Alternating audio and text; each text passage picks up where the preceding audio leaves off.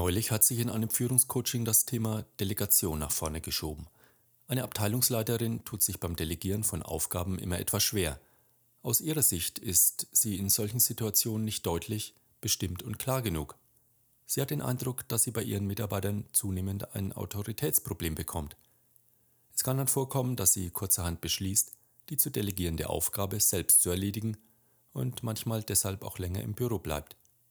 Ihr Mann empfängt sie dann immer wieder mit den Worten Ich hatte schon die Befürchtung, du übernachtest wieder im Büro, während deine Mitarbeiter pünktlich nach Hause gehen.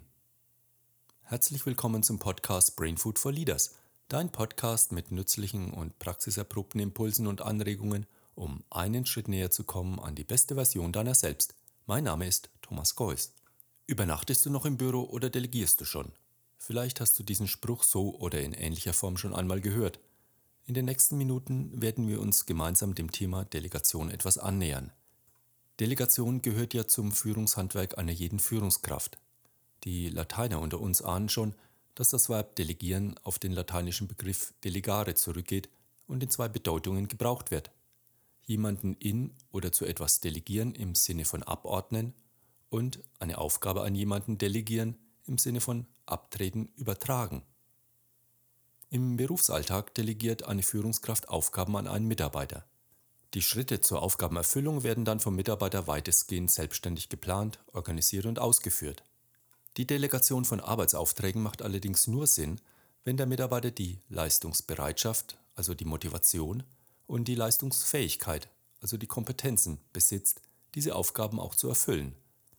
Voraussetzungen sind hier ein Delegationsauftrag, klare Ziele und deren gemeinsame Vereinbarung zwischen Mitarbeiter und Führungskraft. Soweit die Theorie. Insbesondere Führungskräfte in sogenannten Sandwich-Positionen bereitet Delegation immer wieder Schwierigkeiten. Denn neben ihrer Führungsaufgabe sind diese Führungskräfte meist noch für eine Vielzahl von Fach- und Sachaufgaben zuständig und ihre Rolle wird von einigen Mitarbeitern deswegen gerne als kollegialer Primus inter pares oder bester Edelsachbearbeiter und weniger als Vorgesetzter interpretiert. Aber wozu ist nun Delegation gut? Zum einen als normale Übertragung von Aufgaben an die Mitarbeiter im Rahmen der Stellendefinition. Zum anderen, um selbst Zeit für neue Aufgaben zu haben, insbesondere für die, die vom eigenen Vorgesetzten delegiert werden, sowie Raum für die eigene Weiterentwicklung zu gewinnen.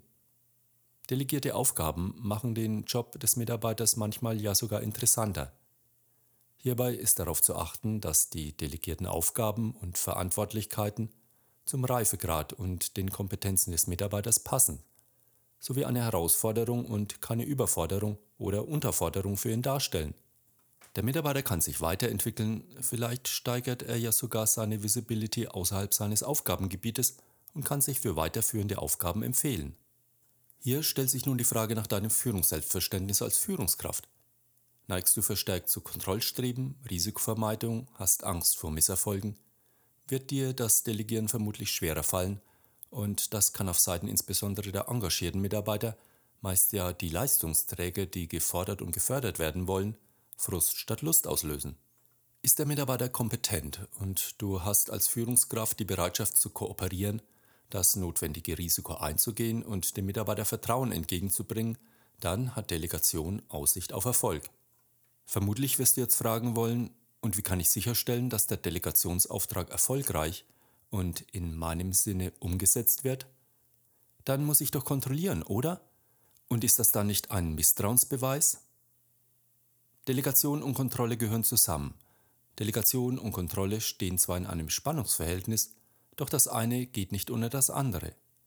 Friedmund Malik schreibt in seinem Buch Führen, Leisten, Leben auf Seite 180 Die Aufgabe, der Job, das Ziel soll den Menschen führen, nicht der Chef. Das Ziel soll die Quelle von Autorität, Direktion und Kontrolle sein, nicht der Vorgesetzte. Und auf Seite 230 folgende führt er weiter aus. Ob man kontrollieren will oder nicht, darf nicht zur Diskussion gestellt werden. Wie man jedoch kontrolliert, ist selbstverständlich ein Thema. Grundlage von Kontrolle muss Vertrauen sein, vor allem und zuerst in zwei Dinge, in die Leistungsfähigkeit eines Menschen und seine Leistungsbereitschaft. Wenn man nicht einmal darauf vertrauen kann, dass diese beiden Voraussetzungen erfüllt sind, dann hat man kein Kontrollproblem, sondern ein ganz anderes, vielleicht ein Stellenbesetzungs- oder ein Personalproblem. In der Theorie sprechen wir hier von einem situativen Führungsverhalten. Dieses klassische Führungsmodell unterscheidet vier Führungsstile, die sich durch die Dimensionen aufgabenbezogenes und mitarbeiterbezogenes Führen ergeben. Beide Dimensionen akzentuieren unterschiedliche Verhaltensweisen, sowohl beim Mitarbeiter als auch bei der Führungskraft. Es entsteht so ein Mitarbeiterportfolio, das der Führungskraft nahelegt, ihre Mitarbeiter abhängig von deren Reifegrad zu führen. Denn potenziell sind alle Menschen Spitzenkönner, man muss nur herausfinden, wo sie gerade stehen und ihnen von dort weiterhelfen. Auf das Modell des situativen Führungsstils will ich hier allerdings jetzt nicht weiter eingehen. Der Reifegrad eines Mitarbeiters ist das Zusammenspiel seines Könnens und Wollens. Können lässt sich umschreiben mit sich hohe und erreichbare Ziele setzen, Verantwortung übernehmen, seine Kompetenzen, sein Wissen, seine Kenntnisse und seine Erfahrungen einbringen und das Wollen beinhaltet das Engagement, die Leistungsorientierung, den Leistungswillen und die Leistungsbereitschaft des Mitarbeiters. Welche Aspekte sollte eine Führungskraft nun in einem Delegationsgespräch insbesondere berücksichtigen? Zunächst einmal, gib dem Mitarbeiter einen Überblick über den Gesprächsanlass. Lobe den Mitarbeiter, benenne seine Stärken, Kompetenzen und Fähigkeiten, die er für die Zielerreichung benötigt. Präzisiere und erkläre die Aufgaben, Ziele und deine Erwartungen. Frage den Mitarbeiter, was ihn an den Aufgaben reizt, motiviert, bestärke ihn. Frage ihn, welche Bedenken er hat. Frage ihn nach ersten Lösungsideen und äußere deine Zustimmung. Sage klar und deutlich, dass du ihn für den Richtigen hältst.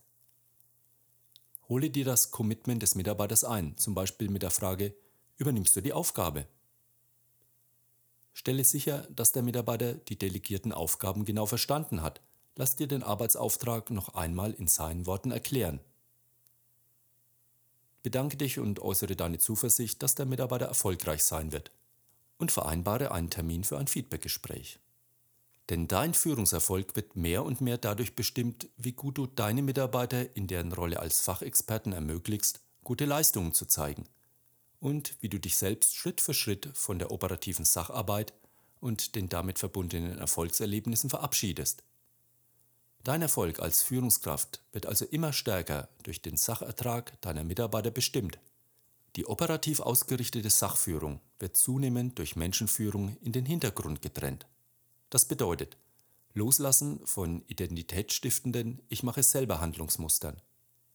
Dem Mitarbeiter Vertrauen und Verantwortung delegieren.